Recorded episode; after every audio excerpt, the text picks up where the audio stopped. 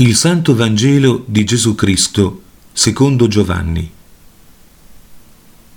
Questo è il titolo nei codici greci e latini. In siriaco è il seguente. Il Santo Vangelo, la predicazione di Yucanon Giovanni, che annunciò e predicò in ionico, greco, a Efeso. In arabo si legge il Vangelo del santo e grande discepolo, l'Apostolo Giovanni, figlio di Zebedeo, l'amato del Signore nostro Gesù Cristo. Capitolo primo. Primo, la divinità, l'umanità e il ministero di Gesù Cristo. 15. La testimonianza di Giovanni. 35. La chiamata di Andrea, Pietro, eccetera. In principio, eccetera. Così il persiano, il siriaco, l'egiziano, l'etiope e l'arabo, con una sola eccezione. Quest'ultima versione ha l'articolo nella seconda e terza clausola del versetto. Il verbo era presso Dio e il verbo era Dio.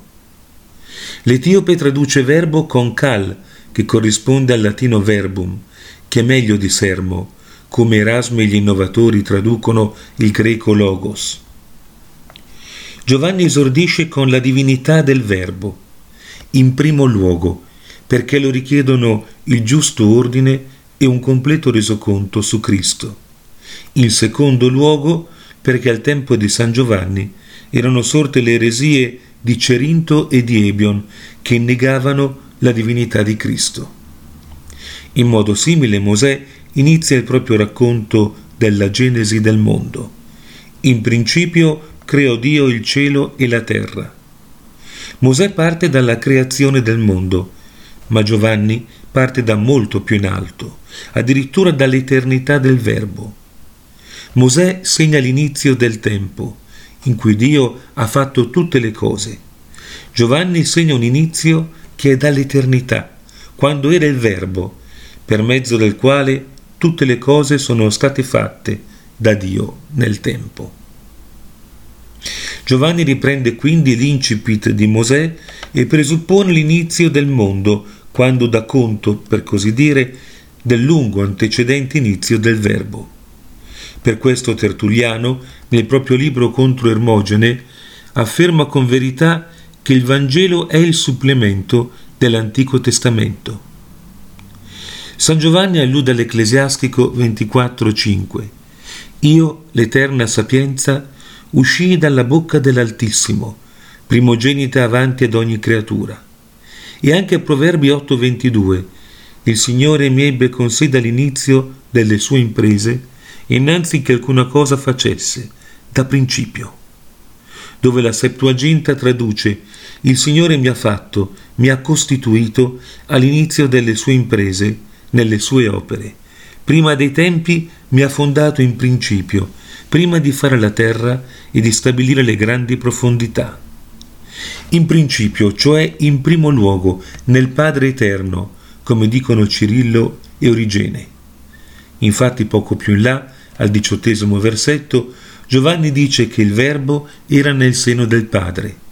In secondo luogo, secondo Agostino, Beda e Ilario, più semplicemente in principio si riferisce al principio del mondo dei tempi, come si può solo immaginare, succedutisi da tutta l'eternità prima della fondazione del mondo.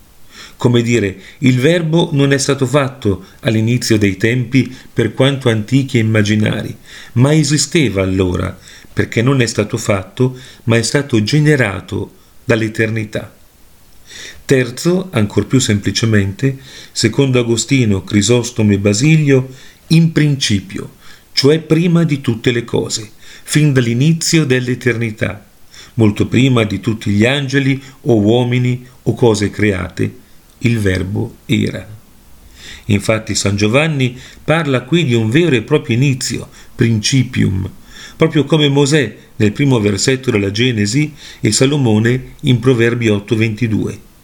Perciò tutti i padri dimostrano in questo passo la vera divinità ed eternità di Cristo. San Giovanni contrappone tale inizio a Ebion, secondo il quale Cristo cominciò ad essere dopo la sua nascita dalla Vergine e non aveva alcuna esistenza precedente. Così Cirillo.